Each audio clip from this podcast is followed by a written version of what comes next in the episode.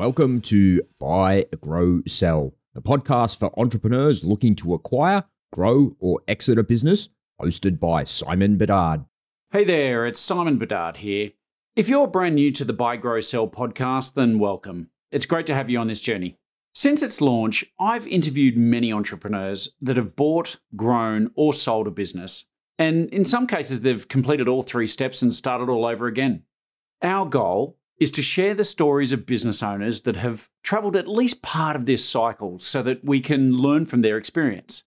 Whether it's the dizzying heights of success or the hard lessons learned through adversity, we get to the heart of what drives success and how to apply these lessons on your journey. So join us for the best insights, interviews, and inside information on how to buy, grow, and sell a business, straight from the entrepreneurs who've lived and breathed it.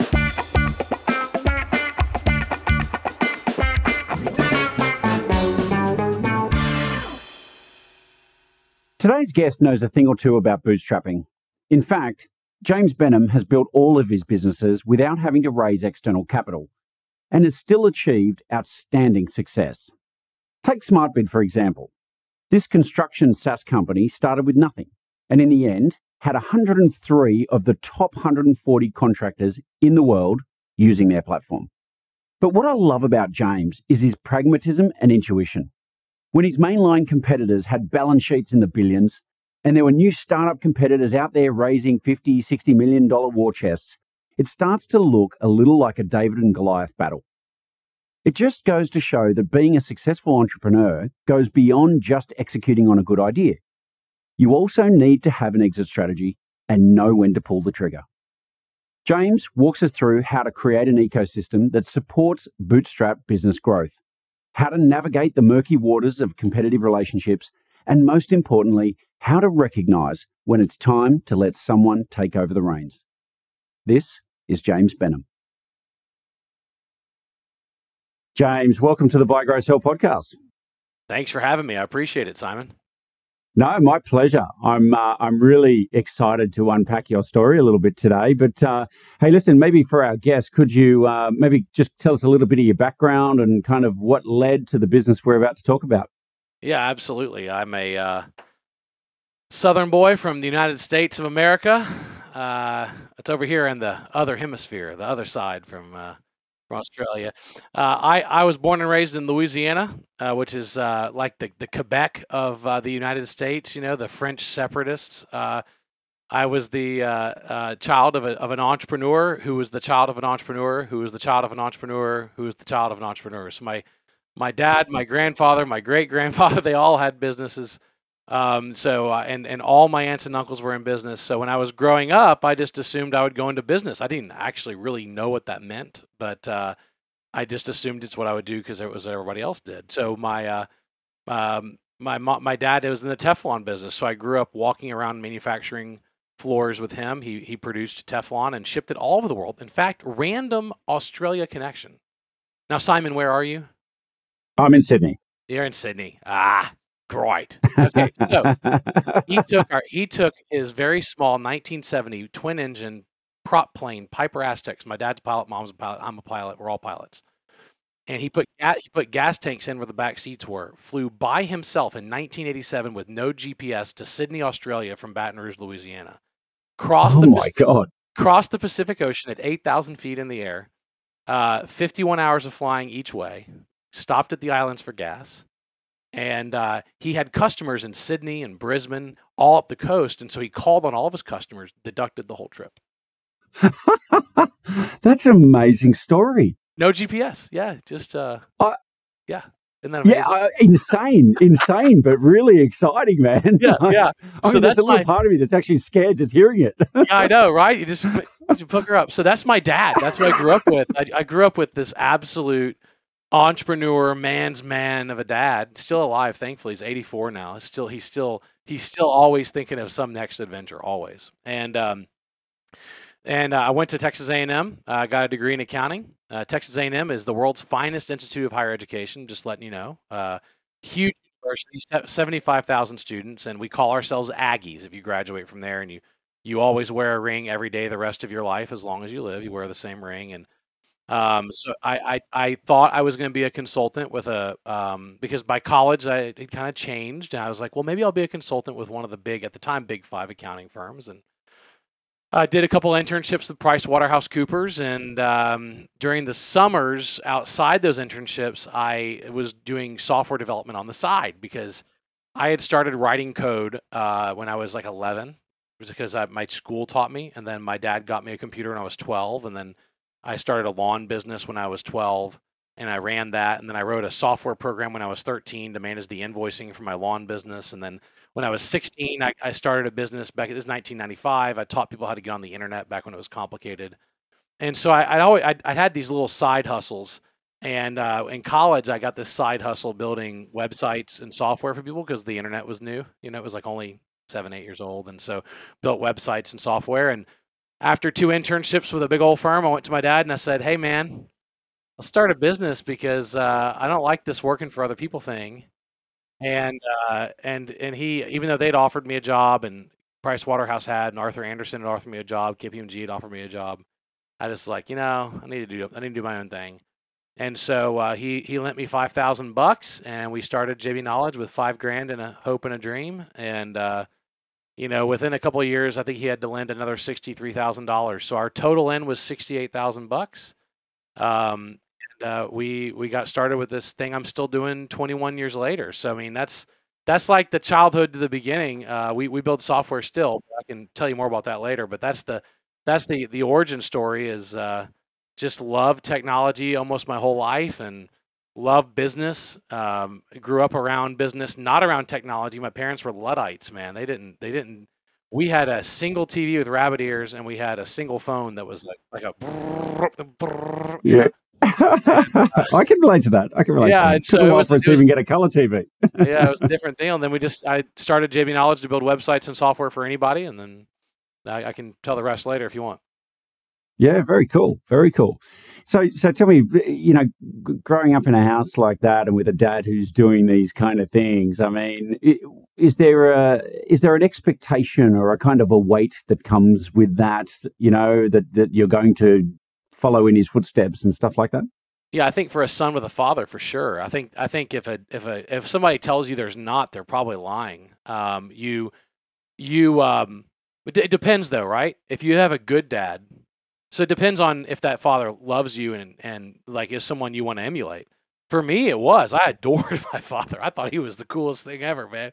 I mean, yeah. this is a guy who three times a year would fly into the remote villages in Mexico and bring doctors and nurses in um, for free medical work. Right? Like that's that's who he was, and so he lived out passion for people, helping others, um, flying, building businesses on Saturdays. Took me. So yeah, did I want to be like him? Hell yes, I did. I thought he was cool. I mean, I was like, well, and I, I actually really wanted to go work for him. And uh, he said, James, you will never work for me. And I was like, what? Why? And he's like, no one will ever respect you. They'll just think you're the boss's son. You got to go do your own thing. And so that's why I started the lawn business when I was 12. But I started with a loan from my dad. He gave me a $389 loan to buy Ariens lawnmower, a big orange Ariens lawnmower, and made me pay it off. He, he made me sign a note. Like, what dad makes their son sign a note? But he wanted me to learn how debt worked and how sucky it was. And so, you know, but he was always doing stuff like that. Everything was always a lesson with him. Like everything, everything was a lesson. I mean, I, uh, running around the block was a lesson. You know, like everything was a lesson. And so, yeah, I wanted to be like him. Yes, there was a weight that I put on myself, but not that he put on me. He made it very clear I could go to any school I wanted. He can make it very clear I could go in any profession I wanted. He never, ever, I don't even remember him once putting pressure on me to do one thing or another. Uh, once I started a business, he applied a lot of pressure to go hustle because he knew he knew what it took. But but up until that point, he was fine with me. You know, originally I was going to be a classical. I was going to be a, professional classical piano player. And uh, yeah, right until I was like 16. And so he was fine with that too. Yeah, cool. Cool. Yeah. And so, so talk, talk to us about, I mean, where you obviously have built a business and you've gone through a transaction. And, and I know we're going to get to that and talk a bit about that. But can, can you talk to us about more of the origin of that business and what was that journey like and what, what did you do? Yeah. Uh, first three years, we just built software for anybody. 2004, we landed a really great client in insurance that taught me a lot about insurance. It also gave us finally enough free cash flow after three years to invest building real product for other things. The plan all along was build a service company, take the profit from the service company, and build a product company that we really wanted to build. that was always the plan. Okay, always. Bootstrapping 101, build what you have to so you can build what you want to, right? That's that's that's that's bootstrapping 101. So um, we uh, we we took we finally landed a, a good account in 04 and 06. Uh, JB Knowledge was building software for eight different industries, but we had this great account in insurance, and um, we we had an opportunity come in. A friend of my dad's told me that if I modified this bidding software I had built for a different industry, the advertising industry, that it would probably work for construction. And he introduced me to one of his clients, who was a construction company, and they looked at it and they're like, "Man, that's a great piece of software. If you modified that, we'd buy it from you." And I was like, "Really? Like what modifications?" They gave me like 40 things, and uh, it was June of 06, and I went and I went back and and uh, worked with my development team, and we we broke this little module of another product out into its own product, and then we made the changes they wanted. And then I came back to them six months later and I said, "Okay, it's done." And they and they thankfully, I didn't understand how lucky I didn't, I didn't understand how lucky I was that they didn't walk on me in the process, but they said they commi- they, they followed through on their commitment. They said, "Hey, now that you made those changes, let's roll our Dallas office out first. And this was January of 07 the big boom's still going on, the housing boom's still going on, economy's great, everybody's happy, right? So I go to Dallas. Dallas is the largest construction market. Dallas Fort Worth, 10 million people live there. Don't know if you know that. Huge market, right? There's more construction volume in Dallas Fort Worth than like a third of Australia. I mean, it's it's it's that's just how big that construction market is. It's massive. And so they um their their Dallas office rolled on first and they loved it. And I, because I worked for a lot of ad agencies, had a lot of knowledge about Google organic, uh, paid and organic search listings. And in 07, that was pretty new. Google had only been around for a few years, really, in the advertising space. And so I um, I worked with a, a, a, good friend of mine from New Orleans, Mackenzie, um, who uh, Mackenzie Lovelace, who had started a search marketing firm really early in the search marketing days. And we just ran the table on Google for like five years, man. No one mess with our keywords. And uh, we were able to rack we were able to rack a bunch of clients up. And it turns out because I was in Dallas, we were super lucky because a bunch of other contractors heard and saw the invitations to bid that our bidding system, because that's what Smart Bid was. It was a system that sent out invitations to bid and received the proposals back and then processed them and awarded the contract. Right. So that was the process. And um, they saw the invitations. They're like, man, it's good looking software. So they called us and so that network effect happened at the same time that we just dominated the Google search rankings and, uh, you know, up and to the right, man. Yeah. Yeah, that's awesome. And it, uh, uh, so many things going through my head here about you know building software and having to adopt it. I mean, I imagine I, have had to use new software in the past, and there's issues and challenges. Big challenges getting people to use it and making it stick. Right? It's, did, did you? How did you find that sort of part of the journey with your clients? Yeah, so I, we call that product market fit in software, uh, and also adoption. So adoption's the the last and most important step in all software is getting people to actually use the things that they are paying for. Um, even if you get them to sign the contract, the biggest problem plaguing software as a service companies is underutilization because um, and, and this was less of a concern when you used to buy software and then only pay for it once.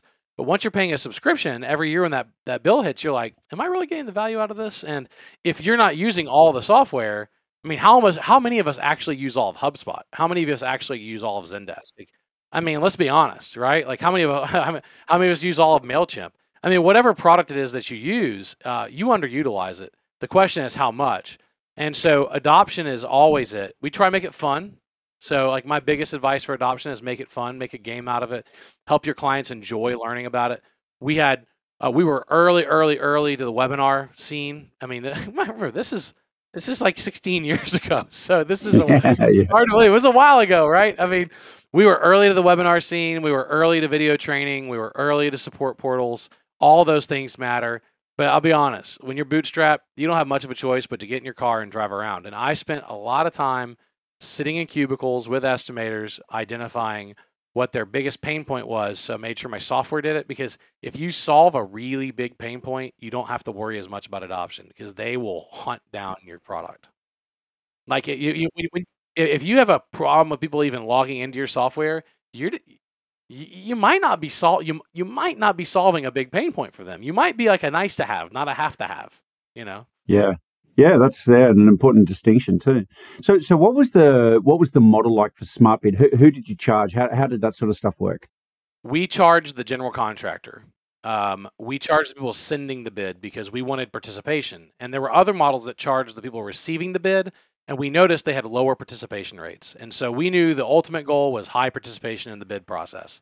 So we kept we did a sealed bid system, not an open auction, because a reverse auction doesn't work well either. In a reverse auction, everybody thinks a reverse auction. It's like eBay, but flipped where the lowest bid wins, or the highest bid. When you have like those public reverse auctions, you end up with like the worst person winning a lot of the time. So we did a sealed bid system. We did the bidder, the bidder pay, the the the people sending out the invitations pays and it was totally free for the subcontractor and then what we did is we did these add-ons for the sub that made their life a lot easier. So they came for the free data they came for the invitations and then we then we sold them tooling from other partners and then we made referral deals off of the tooling that we sold them. But it was totally optional. Like they could use our system and never spend a dime with us and be totally fine. But we we presented options to them saying, hey, look, if you want to do your takeoffs faster, a takeoff is when you count and measure what's on the plan. Um, we, we would sell them takeoff software. We would sell them project management software. We would sell them printing. And we, we were able to drive referral arrangements on those, on all of those. Um, but it, it, it was uh, the nice thing is if you were a sub, you never had to pay us. And that, that really drove participation rate. So we routinely heard from the people that were bidding how much they loved our software because they never got hit up to buy anything.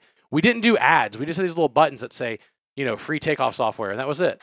We didn't we didn't harass them. We didn't call them or email them. It was just subtle in the. But you you wouldn't believe just a little button that could be a major major source of revenue. Um, you can really monetize your your um, your screen real estate without making it um, you know too excessive.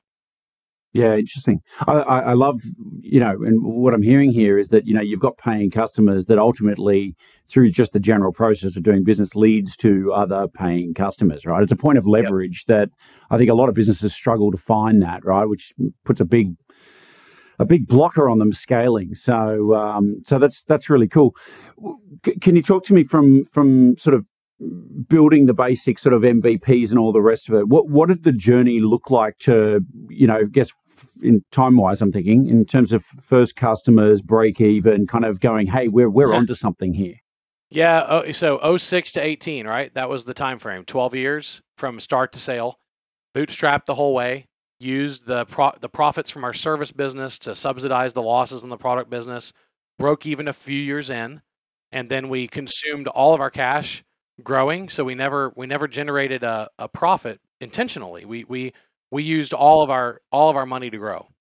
Um, and we were we were up against a bunch of venture capital backed companies that were consuming tens of millions of dollars to do the same thing. So we were we were very capital efficient. I would I would say I don't have really good calculations on exactly how much because back then it was all part of this one thing and it was so it was uh, you know I, I, learned later about uh, interdepartmental accounting and so the early days are tough to tell but i would say we probably had um, a, a, a, decent amount of money in it, but, but let's say we had about one one twenty fifth to one fiftieth of what our venture capital competitors had into the product. So we we were about ninety five percent more capital efficient um, with with growing to um, at the end when we sold we had one thousand one hundred and you know I, I remember the number the other day. I think it was like one thousand one hundred and forty three customers I think when we sold and we had about 250,000 companies bidding on projects and we we pushed wow. out 10,000 projects a week. We had 3 million downloads a week uh, in I want to say you know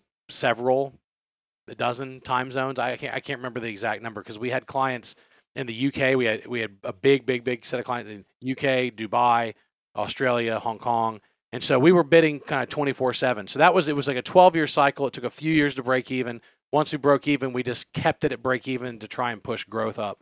And um, the the model the model for us worked. It's it was still slower than a VC. I, we probably could have done it in six years instead of twelve if we would have used outside capital. But then you uh, then you you know, then you have the consequence of having outside capital on your cap table, and you know what that does. Yeah, you dilute, right? That's that's that's understandable. Dilute a lot. I'm curious. Yeah, yeah, absolutely. Yeah, it's um, they take a chunk, right? Um, I'm I'm curious. I mean, you've obviously seen both models, right? Using venture capital, and and Yep. clearly you've you've bootstrapped all the businesses that you've you've Yep. built. JB Knowledge, Smart Bid, Smart Compliance, Terra Claim, Yeah. Yeah. So I'm just curious as to like how do you that that this idea of bootstrapping and running lean. I mean, ha, what do you think? Do you how important do you think that has been to your own kind of psychology? I guess of growth and competitiveness and drive and you know just ultimately uh, its impact on your overall success. Incre- incredibly important for me. It's about um, being really capital efficient and conserving control. Right, everything is about control. And, and if you if you ask people who are absolutely miserable raising money, it's because they don't have control of their board. They don't have control of their company. They're they you know at the end of the day they started something that they don't really run. They operate it right, and so that's the that's always been the thing that I've tried to avoid doing. I also wanted to build a, a team of people that I could almost entirely keep together. And so when we sold SmartBid, we kept 90% of the staff, maybe 93%. We we kept a lot of the staff with us because the buyer was strategic. They didn't want all the staff. And so it, it really allowed us to keep this amazing team together. And I, I've had uh, like uh, the, t- the top two levels, I have 270 employees today.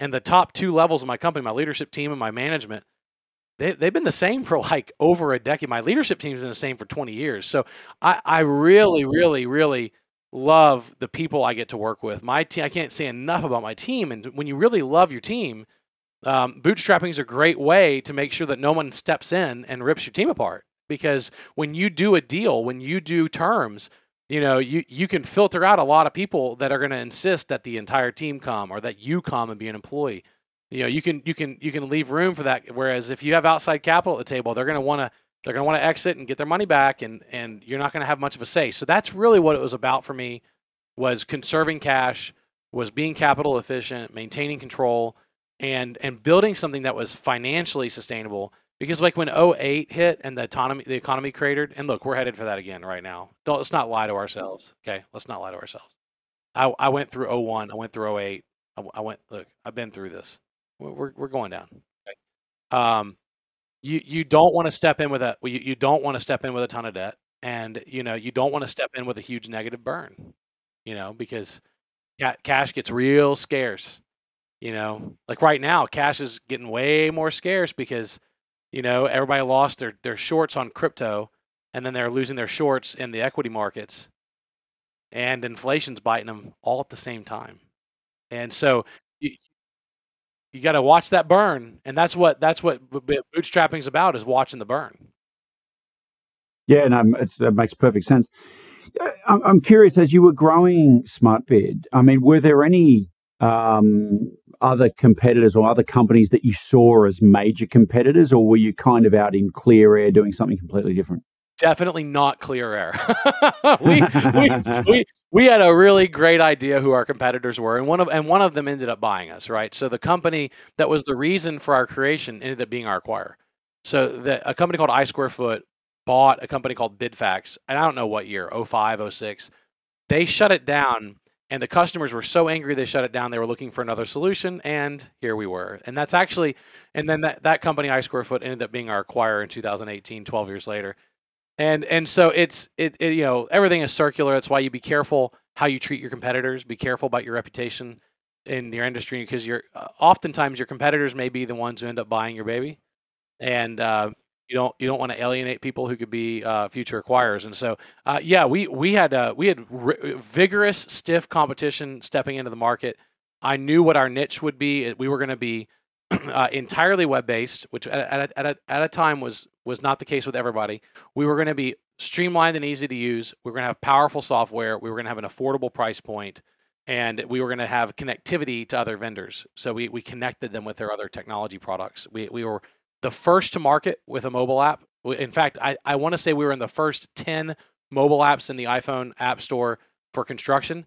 We were we were one, we were one of the first ten companies in construction tech to have an API.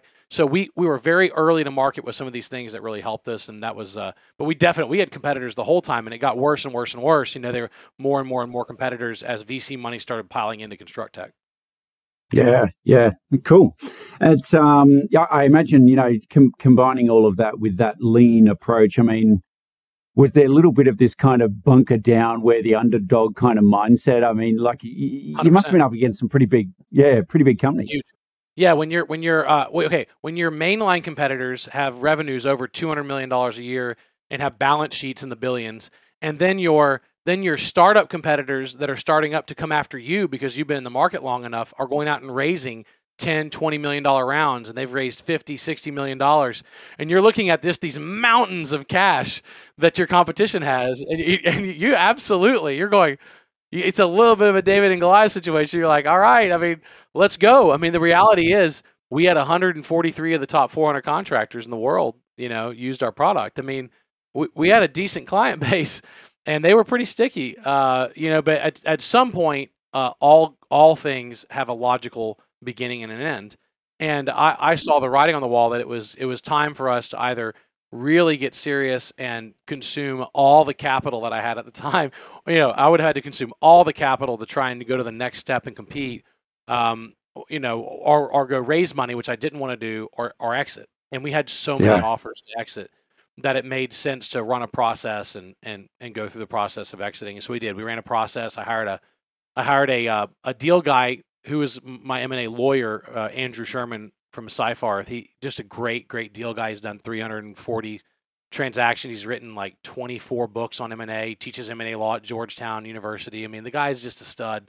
And he he ran the process. He uh, ran the, the legal, but he also ran the process. And we had about a dozen uh, interested parties, and we you know whittled it down and whittled it down and got our final offers and negotiated and picked the best one. And that's that's what happened. But in in May we closed. I think we closed like May May eighth, uh, two thousand eighteen, or May May fourteenth. I'll be able to see what the date was, but it was it was it was almost exactly four years ago.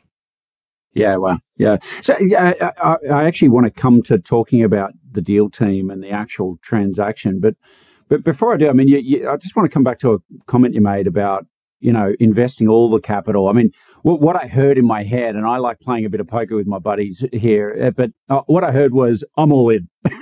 and and I just wonder, you know, like running a business like you have and building it the way you have, and over this period of time, I mean, were there were there any real moments like that, or I mean, it sounds like one of them where you you actually do feel like, hey, I'm I'm all in here, like this is it, like if this doesn't work, you know, we, we're going to hit a wall or something bad's going to happen here. I mean, d- did you have those moments? Can you talk oh, yeah. us through that experience? Oh, yeah. Yeah. yeah. Yeah. Uh, January 14th, 2008, one of the worst days of my life. Um, we we had a major server outage, and uh, this is back when you had to own and operate your own servers before the cloud. And um, we had a we had a big outage. Uh, it it it was it was devastating. Um, and we lost a few days of data, and then we had to do all this complicated process to go deal with it. This is a long time ago, right? This is 14 years ago, but um, it's still it at the time. Everything was on the line. I mean, I mean, uh, but and when I say everything, I mean I I still had not paid off. Uh, well, no, by that point, I had just paid off my personal credit cards that I had loaded up to to help with this business. And I mean, but it was still it was everything. My entire net worth was tied up in this thing. I mean, everything. I mean, uh, every, everything. I I, I might have been able to walk away with. Um, I had a I had a very inexpensive hundred and twenty thousand dollar house at the time, a uh, little little three bed two bath jobby that my my wife and I had just brought home our first baby to, and so it was my wife and my newborn baby, and we had no other money um, I, we had just gotten health insurance, which was a major deal for us. And uh, yeah, if we would have, I, I, thought it was going to wipe us out. And so I went outside and started crying. It was terrible. I mean, I because I, I, was, it was everything. It was the business was going to be gone, clients would be gone, my job was going to be gone. I mean, every, every everything except I, I didn't have any debt, and that was the big savior. Is I, I knew at least that they couldn't take my house or my car. yeah. But yeah. that was about the only thing that wasn't on the line. And and and certainly there were moments in 2013, 14 again where it just got really thin. You know, we were investing everything, we were going all in, um, and uh, yeah, it, it, there there were. But that that 08, we got through that 08 deal. Didn't lose a single customer. I mean, we called every customer, laid a plan out, took action. We remediated it. We fixed it. I mean, it was like a month of hustle. Um, it was it was really really hard. Um, and and um, the the result of it is we got way better at our job. We got way tougher. We had to let go of somebody who who who's who had who could caused it. Um, and you know, I had to rethink my trust level with people, and it, it was it was a major event. And so there were definitely times in the business uh, early on, definitely the first seven years, and then 12, 13, 14 years in where you're like, man, if this doesn't work out, like you start going on monster.com and Dice and Indeed and all these job boards, and you're like, okay, where, where would I work if something happened? Um, you know, eventually, you know, eventually we had enough diverse things going on. We had a you know, healthy enough service business that I knew if this one thing over here didn't work out, I'd still have something to do. But if you have any sense of morals or care about your people at all, you still know that there's people that run that business that you're responsible for. Uh, so one of my one of my general rules is I try to make sure that no one thing generates more revenue than my profit margin. Because if no one thing in my business generates more revenue than my profit margin, then there's no one thing that could immediately take me out or force me to lay off. And, and so that's just a general good bootstrapping rules. If you keep all of your experiments smaller than your margin. If you lose the revenue from that experiment then you you can you can go to zero margin fine right? No dividends that year whatever. Uh, but you wouldn't have to lay people off. And so i think that's uh, one of those things that i've always tried to, to to avoid. And so while entrepreneurs and bootstrappers may be big risk takers you certainly have to really um, calculate your risk if you're if you're smart about it you know? Yeah it's, a, it's an excellent tip I'm I'm curious, you know, because I've heard I've heard and had a number of entrepreneurs on the show who've talked about their story and their struggles. Uh, how important do you think this this willingness to kind of go all in? How important is that to feeding success for an entrepreneur? I mean, can you do it without without it? uh, uh, um, okay, people do it without doing it because some people get very lucky, and luck plays luck plays a role in business all the time right? Your flight gets delayed, and the next flight you're on, you're sitting next to somebody who changes your life because of meeting them. Okay, it, it's happened. Um, I've had random chance meetings with people that ended up changing my life. Right. Yep. So you to call it luck? You want to call it fate? Um, but people can tell if you're not all in. I mean, how are you going to be a good salesperson? I've always believed that the chief executive officer should be the chief evangelizing officer. They should be the chief promotion. I've always believed that the head CEO has got to be the head salesperson. You got to own that. You got to own generating revenue. And uh, and um, so I've seen people. I've had friends who were very, very, very fortunate in business who who were not all in because man, they had some things really break the right way. But they are the exception to the rule.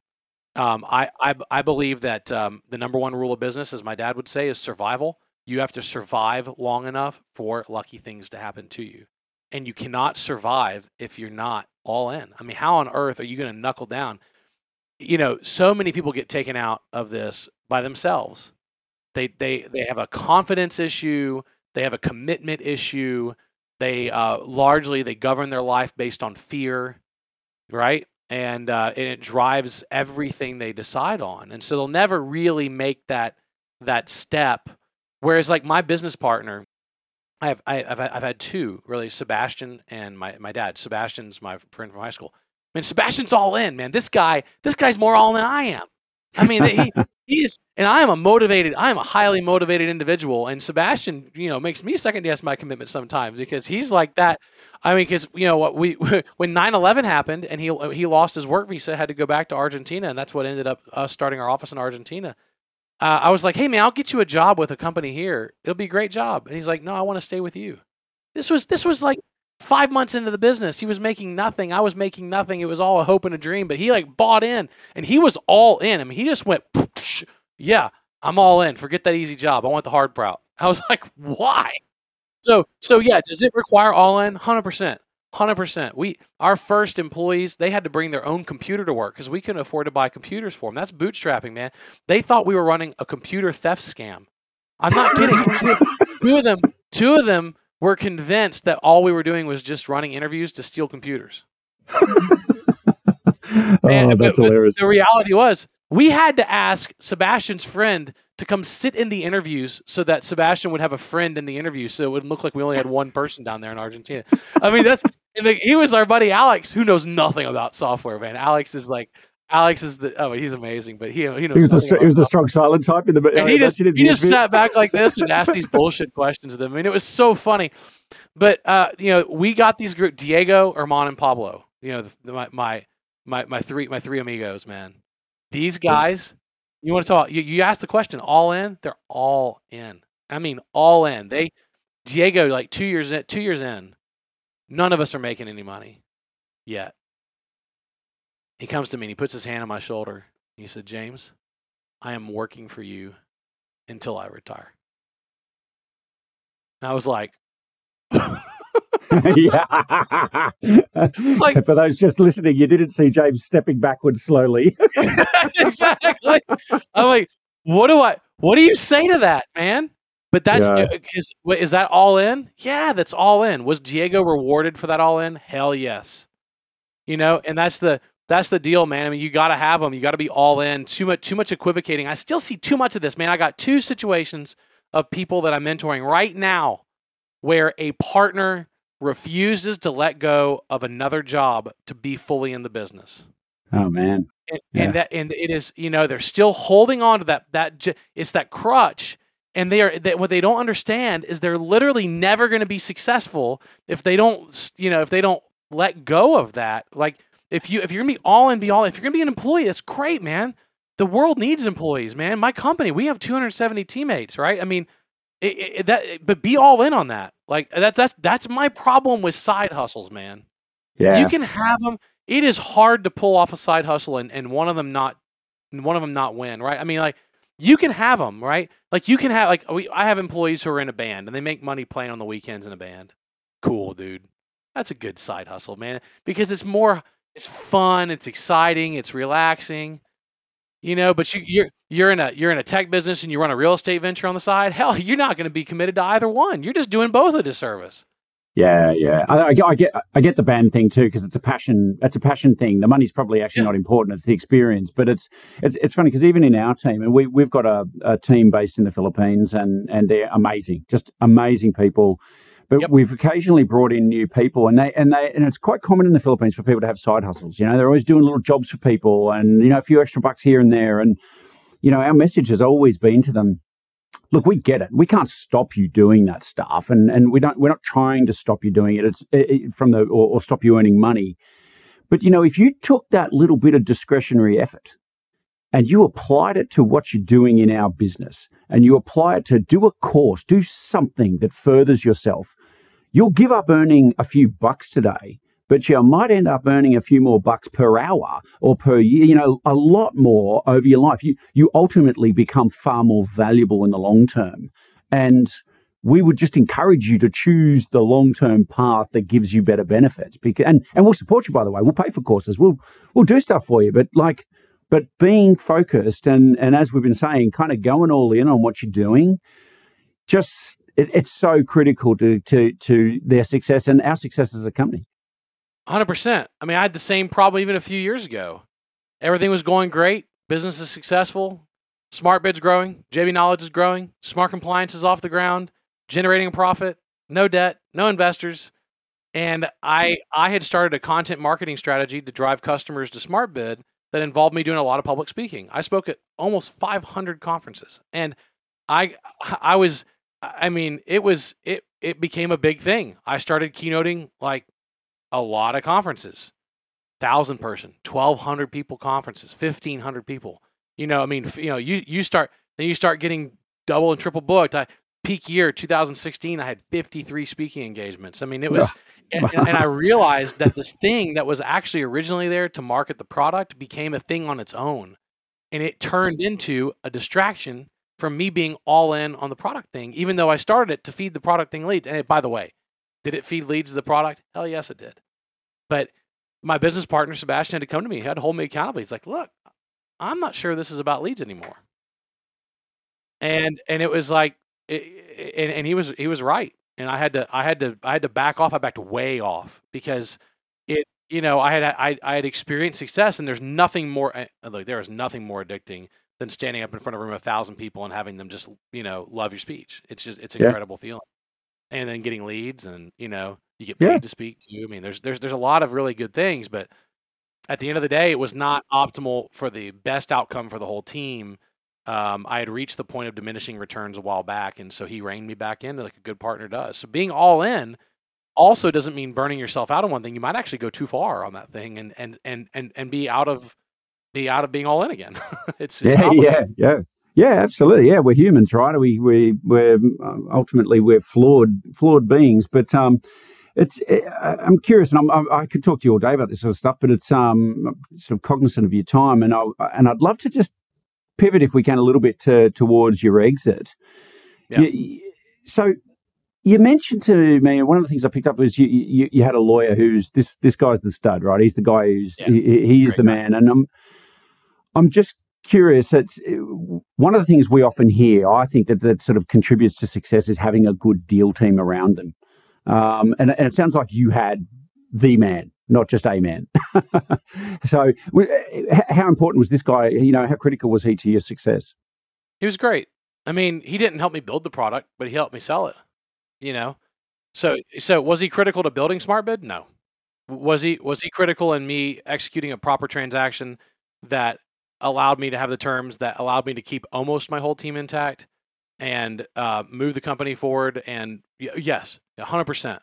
Um, I've had uh, I had a tough time. I still have a tough time with investment bankers. Um, and and so it, it um, only because only because of you know so I, I've met quite a few that I really like. Um, I mean, I really like and I, I really trust. But uh, I've had I've had a difficult time, um, and, then at the time I had a really particularly difficult time with with some IBs, and so I said, you know, I really just need to have a lawyer who's also my deal guy because so much of the work in M&A transaction is is legal work. I mean, so much of it is legal work. Um, that the IBs after right after some basic terms are negotiated, they bring the legal team in immediately. You know, so you're going to pay those legal fees either way.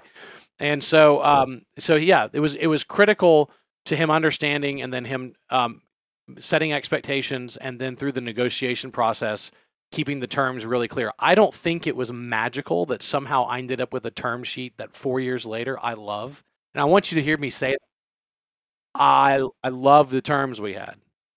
And and I have a lot of friends who exited that two or three or four years later. They're like, you know, swimming in a pool of regret, and uh, not this guy, because that because what what what what you know it was papered so well, and the terms are so right, and the buyer was the right fit, and everything was teed up, and that's not an accident, right? It's not an accident.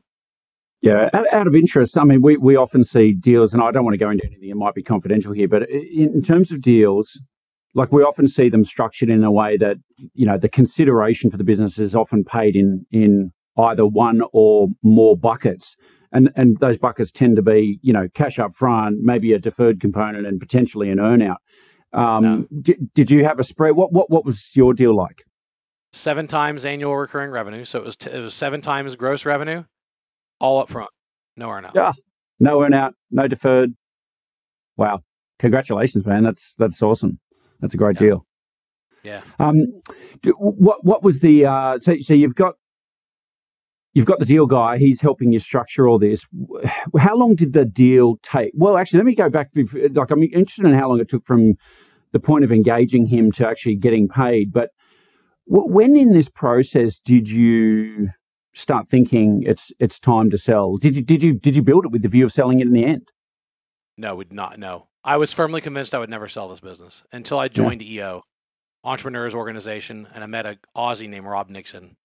And Rob, uh, Rob's from Bris Vegas, and uh, he, uh, he he told me a story about selling a cow that uh, I I told on one of my other podcasts. But uh, he he. Uh, he- he really helped me understand that there's a time to sell everything, and I, I really he and, and a lot of my form, forum really turned my mind around on being open to this, and I'm glad they did because there's a time for everything and sometimes you can hold things too long and we had reached this crazy inflection point where we were either going to have to keep really growing and really step it up on capital or or exit and, so thankfully recognized that point um, then i then i engaged uh, with andrew and then we went out and got this done but it but it um, yeah so but we we had had a lot of inbound interest i mean a lot we had a lot of you know every week uh, ser- serious parties contacting us and so I, I just kicked them down the road and then once i once i engaged andrew then we re-engaged all of them and started talking again yeah, cool. Cool. Yeah. Okay. So, so there's a bit of a shift there, and it sounds like a lot of people. I mean, most people start the business thinking, "Hey, we just got to make it to the next year or the next whatever." Right? Survival, yeah, as you said yeah, before, is the most yeah. important thing. But it's, um, and and so how long did the actual sale process take? I mean, from the moment where you said said, "Okay, let's go, let's let's do this seriously." Yeah, yeah. To, to, to when we closed, maybe a year. I mean, from the from when we said, you know, hey Andrew, come to College Station, let's talk and let's do this, to when we actually got the wire transfer, it was like a year. Um, it takes a while. I'm amazed when people come to me and say that they're they're going to go hire a firm and they think they can get everything closed in three months. I'm like, what planet are you living on? Like, you know, the, the process to get all the proposals will take two or three months.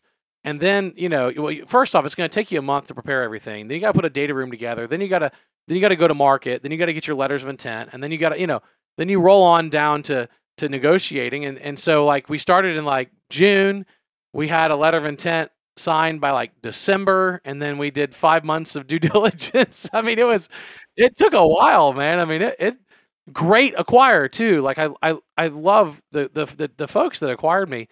Um, you know, I Square Foot, ConstructConnect, which is owned by Roper. Um, Dave Conway was the CEO. Man, Dave was a Dave. Dave did everything he said he was going to do. I mean, it was it was it was really remarkable. I mean, it was it was it was remarkable because I'd heard so many nightmares from other people who'd sold different into companies to different uh, other companies.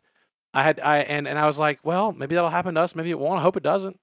But uh, you know, we we got we got very we got very fortunate. So that took a year, and then it took you know it take again people don't talk. It took a couple. It takes a couple years after the transaction to kind of you know hand this baby off. You can't just like hand the keys over. You're not selling a car, you know. so yeah, yeah. There was there there was a time afterwards that where where we had to you know help them transition, but uh, you know there was a there was a separate contract for that. You know. Yeah, yeah, that makes sense. It's it's interesting because we always say to our clients like you've got to allow for twelve months. You know, I've had deals that have taken longer. I've had deals that have gone quicker, but at the end of the day, yeah. give yourself time, right? Like these things, you, you, we're not trying to just run a short race here. This is a one-time deal. We sell it, it's gone. So let's let's yeah. do it properly. But do it right. It's, and, and it's the biggest sale of your life. So yeah, treat it like that. yeah. Yeah. Yeah. It's funny because I, I, was chatting to a, a, prospective client the other day and they said 12 months. They said, oh, well, we spoke to, you know, somebody who does, you know, like a competitor of ours apparently, but they said, oh, they they said they'd have us up and sold in three months. And I, and I actually laughed and went, oh, look, sorry. Like, you know, look, if you, if you honestly believe that that's possible and that's what you want, then you, you should take that option. But, um, you know, I just anyone who promises that is is mad. Know how. Don't know how they do it. No, exactly right. And and and the flip side of it too, James. I've had I've had a number of buyers these who sit on the other side. Usually, you know, guys with egos. You know, a bit of private equity, a bit of you know, people who've been around. In fairness to them, they've done a lot of deals. But when buyers now sit across me and they go, "Hey, we've done this before, man. We'll have this wrapped up in six weeks," and that makes me laugh as well because I go, "Yeah." Every time I hear that, it ends up taking four months. yeah, there's no way because you get you get you get your outside law firm in, then you get your outside accounting firm in, then you got to do your IT due diligence, right? And then I mean that alone is going to take a month for them to crawl through. Your, yeah, then you got to do tax exposure. I mean, come on, man! Like it's, it's there's too there's too much there's too much to button up. If you're doing transactions that fast, you must be leaving a huge contingency. Like the only way I can even see doing something that fast is if you leave like 75% of the money contingent on on on all the stuff you're going to find when you're done. I, I, don't I don't see how you do it. Yeah. No, I, yeah, I agree. I mean, look, and, and you know what? It's funny how often in in a DD, one of the lawyers happens to have their this is my 12 month holiday. It's been booked for 12 year, 12 months. You know, I'm on holidays for the next two weeks, or somebody has a baby, or something's going on. It's yeah. like, really, we're in the middle of a deal here. Like, so anyway. So, mate, I'm, I'm uh, super appreciative. I'm, I'm sort of, as I said, mindful of time here. I could, could honestly talk to you about this stuff all day, and I've really enjoyed hearing what happened with SmartBid. I mean, you've had an enormous certainly we won't say overnight success because there's no such thing, I think. But it's yeah, yeah, that's right. Um, but a but a very successful exit, and and it's clearly led on to some other stuff. So, w- w- what are you doing today? What's where's your main focus today? Well, uh, I got my pilot's license when I was in due diligence because I turned it over to my partner and let him do it, and so I do a lot of flying.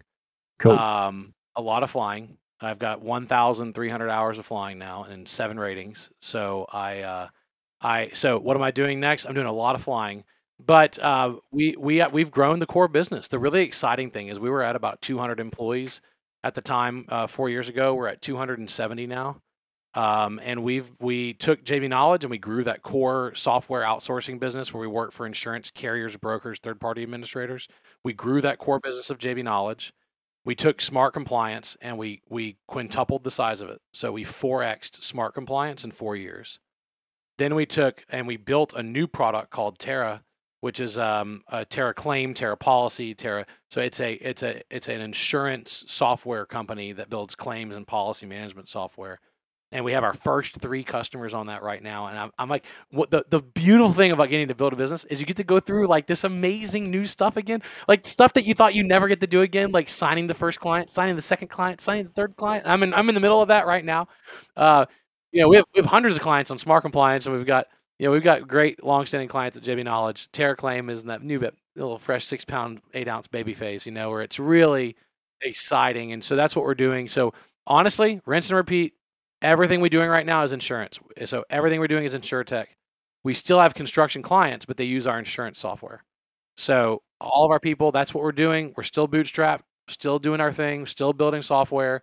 We still sell our time and our product. We still use profit from the the, the time business to build product. I mean, you know, we we we we, we, we we're very very careful to do all this stuff ethically and do the right thing, right? our value number one at JB Knowledge is do the right thing even when no one's looking, exhibit integrity and honesty in all you do. And so that's you know we let our five now six. We just added a we just added a new core value uh, this year after seven years. Um, you know we we're big about sticking to our values and and building business the way that we build business, uh, which is carefully but aggressively. Um, and uh, trying to innovate now the insurance space, and um, it's been really cool to see the products take off. Like it, it's it's you know they're they're they're off the ground now. Like we've achieved, we, we, we went past rotation speed, the plane's flying, and and we're we're doing it again. Yeah, cool. That's that sounds amazing. And by the way, I'm liking the flying analogies here. We I am literally a few days away from watching Top Gun 2, so I'm I'm imagining you're doing some pretty cool stuff here. yeah, we are. I, I, I, have a, I have a lot of fun flying. Most I just got my seaplane rating in January, and I I follow a bunch of Aussie seaplane pilots. Uh, and and so it, it's it's a lot it's a lot of fun to to fly airplanes and uh, there's a lot of lessons to take back to business from it. Yeah, cool. James, I've made thank you again for coming on the show and, and being so generous with your time and your story. And and I know there'll be a lot of listeners who, who are just taking a huge amount of value out of all this. Um, before we wrap up, I mean, are you, are you okay for people to reach out and connect with you? And, and where, where can people find you? Yeah, so here's here's the deal. Go to jamesbenham.com uh, I have a new book coming out this fall called Be Your Own VC. It's 10, 10 bootstrapping principles. So you can go check that out. It's called Be Your Own VC 10 bootstrapping principles. Uh, that's coming out this fall. It's everything's at jamesbenham.com. You can also email me. Here's this. We can keep it really simple. James at jbknowledge.com. That's Juliet Bravo, jbknowledge.com. So you can email me there or go to jamesbenham.com. You can go to LinkedIn and hit me up. Uh, ask me any questions. Uh, certainly, I advise a lot of startups. I, am an investor too, and invest in in technology startups uh, and real estate. So I I love I love all of that. Love meeting new people. I love speaking at conferences. So they're always welcome to hit me up. Go to the website and then look for the uh, the book to come out later this year and about um, about how to bootstrap, man. That's awesome. And as we always say on the show, if you do reach out to James, please just put a little note in there. Let him know maybe that you heard him uh, on the Buy Grow Sell podcast, so he has a little bit of context as to uh, to why you're reaching out. So, awesome. Thanks, James. Thanks for your time. Thanks for having me on. Appreciate it.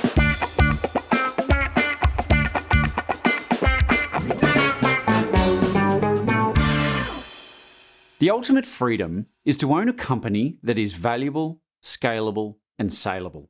Find out how you score on the eight factors that drive company value by completing the Value Builder questionnaire. Upon completion, we will send through your business scorecard so you can see how to maximize the value of your company. Just go to exitadvisory.com.au forward slash scorecard.